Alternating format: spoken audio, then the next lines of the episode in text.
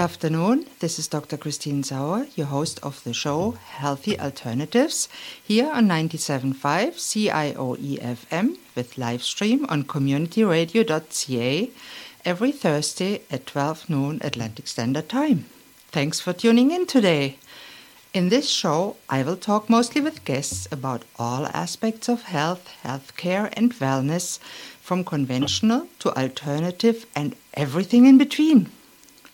My mission is to change people's lives for the better by informing them about different options to get and stay healthy and well so they can choose for themselves which option might work in their case. And if you feel you're stuck in a dark place, I want to tell you there is a light at the end of the tunnel. Today, I am honored to be with Corey Poirier, aka the Speaker Guy, Corey is an award winning keynote speaker, TEDx speaker, won multiple awards, and appeared on many radio and TV shows. Now you may ask, what has public speaking guy to do with health? Interestingly, a lot. Corey is a passionate interviewer and has interviewed over 4,000 of the world's top leaders about their lives and how they achieved success. He also wrote the Why book and is working on another. Welcome, Corey, to my show. It's a great pleasure to have you with me today. Thanks, Christine. I'm super excited to be here. Thank you. Now, Corey, one thing I ask all my guests is how did you become the person you are today and ended up as a famous speaker? So, I guess this this is the challenging one because it's uh, I took a way different path than the norm to become a, uh, a keynote speaker. So I'll give you the short version, but the short version is essentially I started. It, it was actually in Nova Scotia.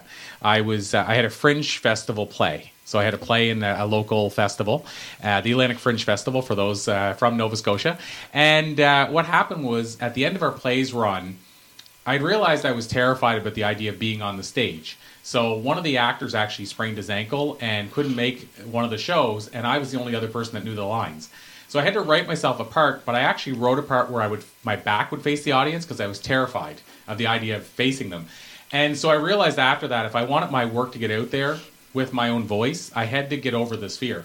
And so, ironically, you know, as they say, serendipitous, I guess, I was driving down the road with one of the actors the last day of the play, driving him home, and he said, Hey, I heard about the stand up comedy workshop at a local university. How would you like to come with me and give it a try? And as they say, the number one fear in the world above death is public speaking. Uh, so Jerry Seinfeld has said that what that means is that if you're at a funeral, you'd rather be in the casket than doing the eulogy. so it's not a big uh, you know comfort zone for most people. So stand up comedy is obviously fairly tough. Uh, when I, it, when, well, when I ask in a room, I'll ask tomorrow actually uh, in the room where I'm speaking. I'll say, how many people here would be willing to go to a comedy club tonight if I can get you a spot? And say Yuk Yuk's as an example, and that maybe I'll get one hand out of 500 people that will go up. So not a big uh, comfort zone for most people. So the idea was I was going to go to this workshop, learn about stand up uh, for two weeks, and then decide if it was for me. Went to the workshop, two weeks later, all we had learned is here's how you adjust the mic stand. And so essentially, the third week, we went to a local club, which no longer here, um, but uh, we went to this club. And essentially, we were supposed to watch people entertain us. We found out five minutes to showtime, we were the entertainers. So, to make a long story super short, basically jumped on the stage, told two jokes, didn't have the mic turned on, bombed horribly, um, but got a comfort with it. Figured out uh, speaking would give me some of the things about comedy that I liked and not the things I didn't like. And so I transitioned into becoming a speaker. And that's really the journey I took was basically falling face first on a stand up stage, but realizing speaking would offer me some of the benefits. So that's kind of where it went from there. That is really amazing. I must say that. Yeah.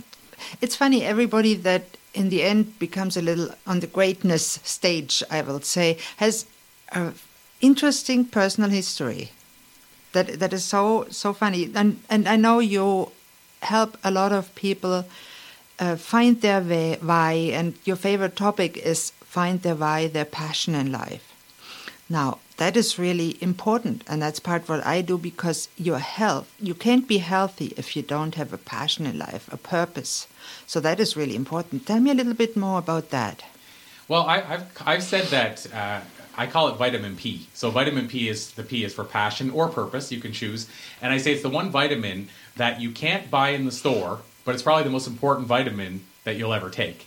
And so what I'm driving at is that what I've discovered about passion is that if you're living a passionate life, typically speaking, you're healthier, you're more passionate in general. People like being around you more because you're more positive by nature. You fight off more diseases because if you're a passionate person, you're probably more positive. And if you're more positive, you're thinking glasses half full, so you're going to probably get more positive in your life. Uh, if you believe in that law of attraction, that's to me, you're drawing like to like. So the benefits to me of passion are you're going to be healthier because again uh, you're going to stave off illnesses if your body's better feeling better i think your immune system is naturally better if you have passion in your life um, if you're living on purpose i think more people want to be around you. And i simply think that it's uh, it's a better way to live your life. They say that uh, i believe it's i've heard the number that less than 5% will ever find their why. Uh, Robin Sharma, the leadership guru, uh, actually from Nova Scotia as well, who wrote The Monk Who Sold His Ferrari, when I interviewed him, he said that uh, 20, he said the average people, like most people, um, die at 20, and then they wait until they're 80 to bury their own bodies. And what he was basically getting at was that um, people that are walking around without purpose, sadly, they're not living a full life. So the, the long and short of it is, I think you live a fuller life, you end up being healthier, happier, and more fulfilled, and have more purpose if you can find your passion. So that's why I'm passionate about helping people find their why. Wow, that is that is so important, and it really is. And I'm I'm I'm flabbergasted. That you say only five percent find their passion. I know many people that just live in the day and go to their job, live from paycheck to paycheck, and looking forward to being retired. But when you ask them, "What do you want to do when you're retired?" Oh, I'll just sit down and watch TV. I I couldn't imagine living that way. And you're right. The immune system is better when your thoughts are positive and focused on something, and you tend to eat better. You tend to get your vitamin P, which is very important. Tell me a little bit about all your interviews and what you learned from those. I mean, we have lots of time in the second half. We just start on that topic. Yeah, and so, and I should mention, because I mentioned why, purpose, mm. passion, those are all interchangeable. So for somebody listening here going, why did he just rhyme off different ones? Um, so the very first number, like if I say the number one most common trait that I've discovered during all these interviews is finding your why. So these people have found their why. So it just drives all the way back to why the last book was about the subject. It's the most common trait. So these people have found their purpose. They're living on purpose. Uh, if I drive down or drill down into a couple of the other traits, uh, and we can, you know, I can give you those, and then we can drill into them into the second half. But essentially, the uh, the second one would be the, that these top achievers are lifelong learners. So the late Zig Ziglar had a great quote, and he said, "You can finish school, and it will seldom be easy, but." Um, uh, you sorry, you can finish school and it can be easy, but or uh, you can um, yeah, essentially keep your uh, life education going, and it, it might not be easy you know that's paraphrased but basically he was saying that we need to dive into lifelong learning mm-hmm. and so lifelong learning is, is another common trait these uh, high achievers go i want to keep feeding my mind long after most people stop and then a third one is their focus they go all in so whereas in a time where a lot of people can walk down the road and bump into a garbage can because they're looking down at their cell phone the highest of achievers find a way to segment so that they compartmentalize almost and say, okay, if I'm with Corey, then I'm with Corey. If I'm with my phone, I'm with my phone. So they know how to basically get focused and go all in. So those would be the top three. So that's really very interesting. So it was to have your why. Yes. To le- be a lifelong learner, like we are, and to really get all in. And I know there's books written about that subject, how to get all in. And I, I think it's really important because if you say, oh, I'll try a little bit of this, and many young people I find are so focused on video games, they don't live a life.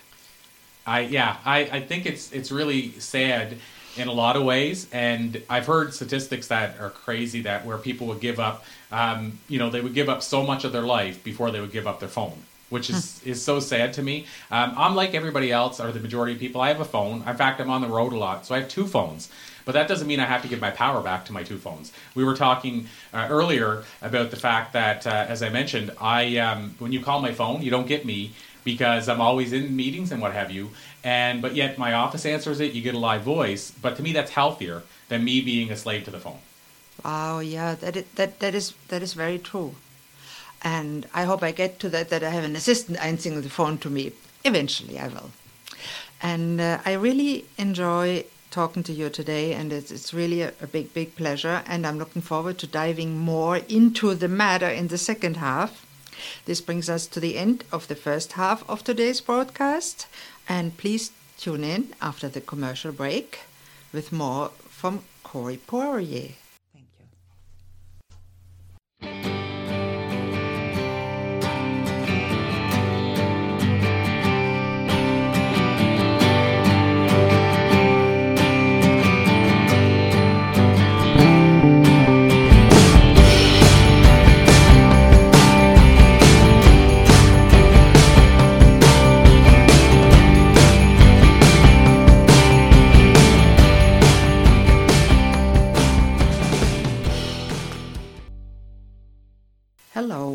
Welcome back to Healthy Alternatives here on 97.5 CIOE FM or on the web at communityradio.ca.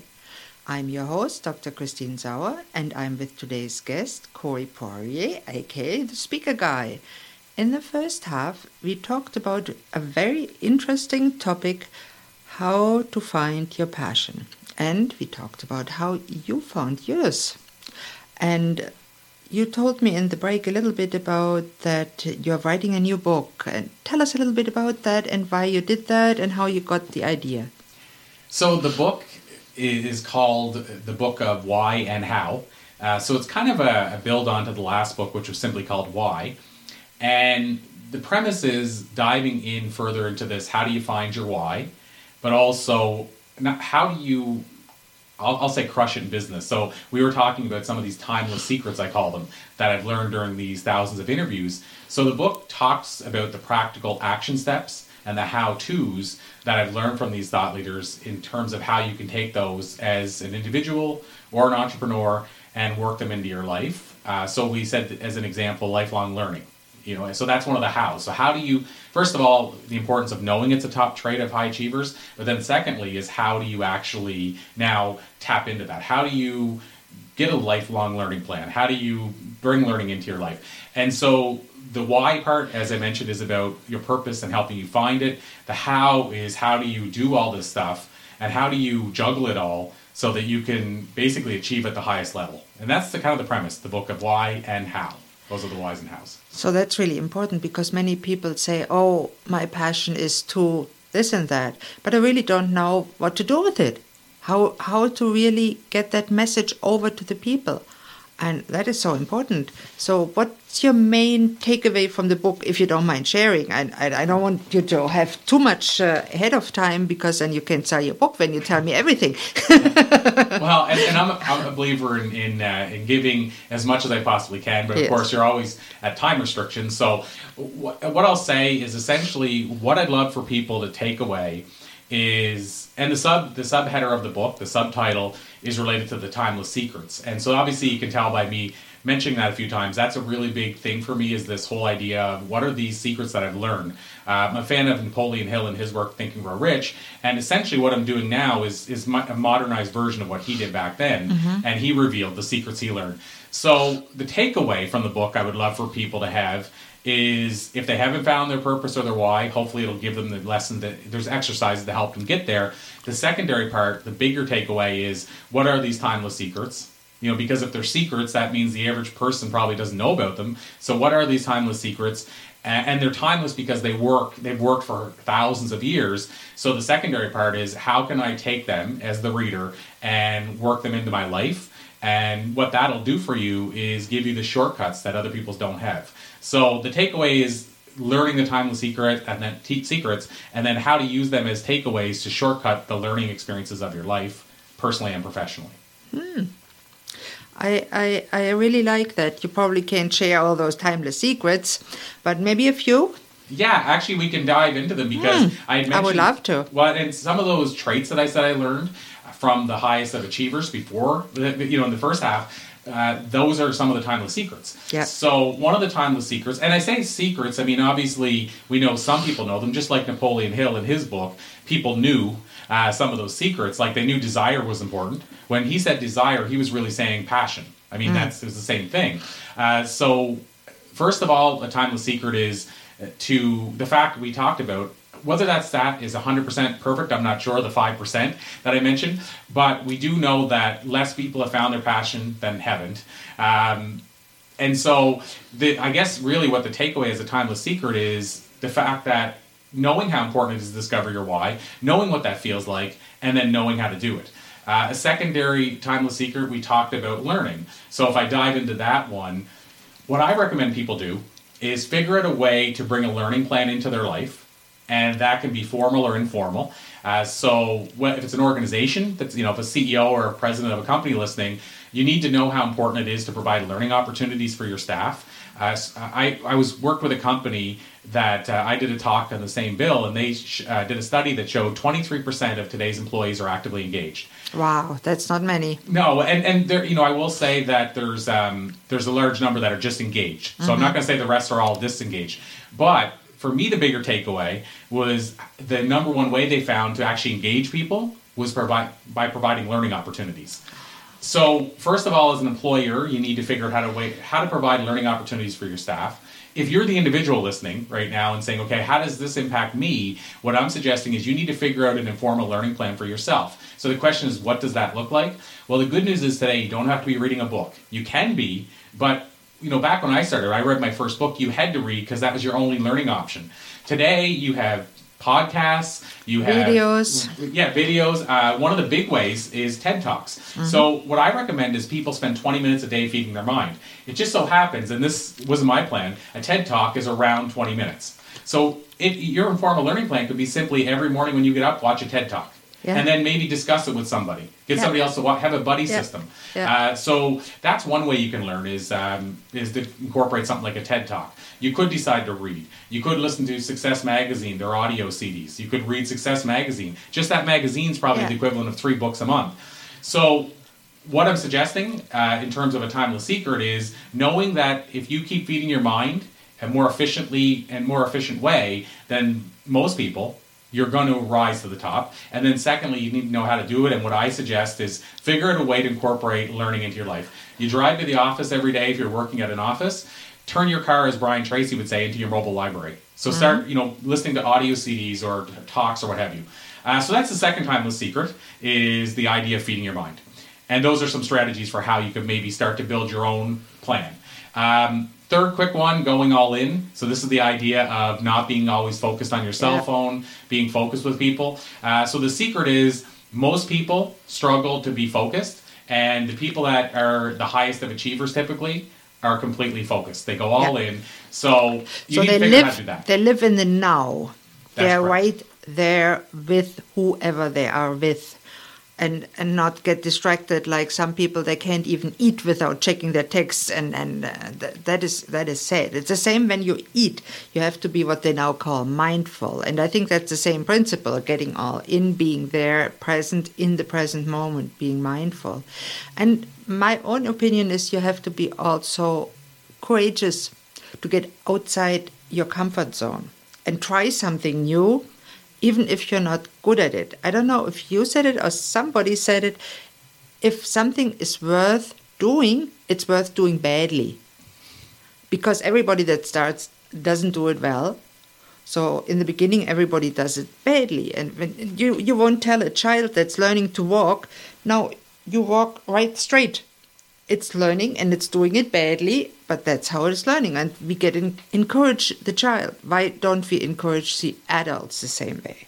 Absolutely. And, you know, I will say that there's a great quote. And likewise, I, I think it was either Les Brown or Zig Ziglar. And what he said, which this, this quote I carry with me all the time internally you don't have to be great to get started, but you certainly have to start to become great. Yeah, so true. So true. So those are those are some timeless Yeah. secrets. Hopefully Yeah. that provided a little bit of insight into where I go in the book. I just go a lot deeper into helping you find those answers.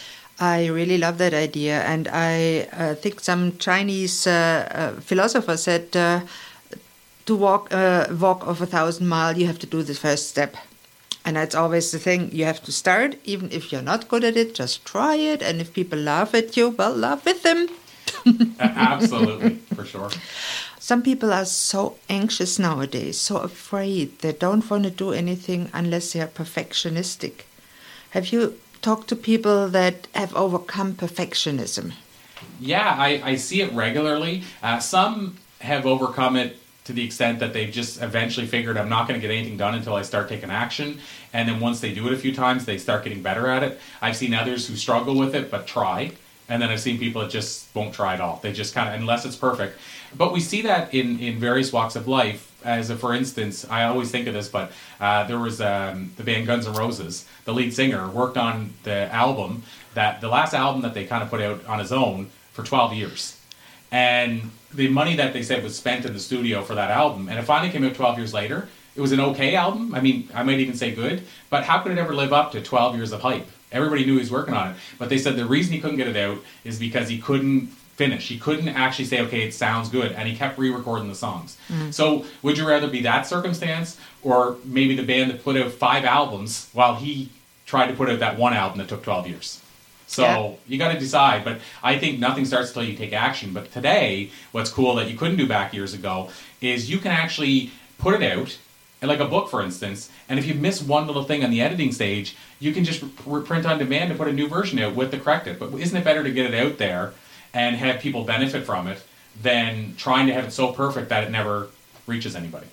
That That's is so thinking. true. That is so true. And uh, you find that probably with many of the leaders that you interview. It's always interesting to me too how people define success. It doesn't necessarily have to be financial success. Some people want to be in power and have a lot of finances, and we see those examples all the time in politics. I don't want to go into that, but uh, many people uh, say, "Oh, I just want to be a good mother and raise the children to be something good and decent." And I think that's a wonderful passion. If a mother can be passionate about that or I want to keep my husband happy. Yes, it is a passion. Why not? And the husband, when they say, Yeah, I want to be successful in the job, I want to do my job right and want to feel good at the end of the day, that's fine. And uh, I really appreciate that. Yeah, I, I, in terms of success, one thing that's interesting after doing a lot of interviews is I can tell you the definition, as you said, it's, it's different for different people. But I can tell you also what the common answer is out of over 4,000 interviews. What I found is whether they word, however they word it, it's a summation of this. It's actually a Bob Dylan quote. He said, uh, and I'm paraphrasing, but he said, "I'm a success if I get up in the morning and go to bed at night, and in between I did only things that I love." And that really, like you said, it's very seldom about money with the highest of achievers. Where you'd think it would be all about money, it's very seldom. For them, it's about time freedom and doing what they love. Yeah. That's the best definition I've seen is doing what you love. And like you said, doing what you love could be raising children. Yeah. Or it could be being highly successful in the business world. Yeah, yeah. That is that is a wonderful thought to leave our listeners too, and uh, finish the end of the show. Thank you very much, Corey, for being on my show. It was a very big pleasure and honor to have you on. Thank you, Christine. It's a pleasure on my half, too. Thank you. Behalf. And for the listeners, please don't hesitate to contact me with any questions, thoughts, comments, or suggestion, or if you'd like to contact Corey. My email here is Christine, C H R I S T I N E, at communityradio.ca, and I'm always grateful for feedback. I also want to extend a special thank to today's producer, Ron Goyash. Thank you, Ron. You might not know this, but this is a volunteer run non-profit radio station, and we even have an art gallery. If you're local and you'd like to drop in, we are at 11 Glendale Avenue, Lower Sackville, Nova Scotia. Thank you all for listening to Healthy Alternatives.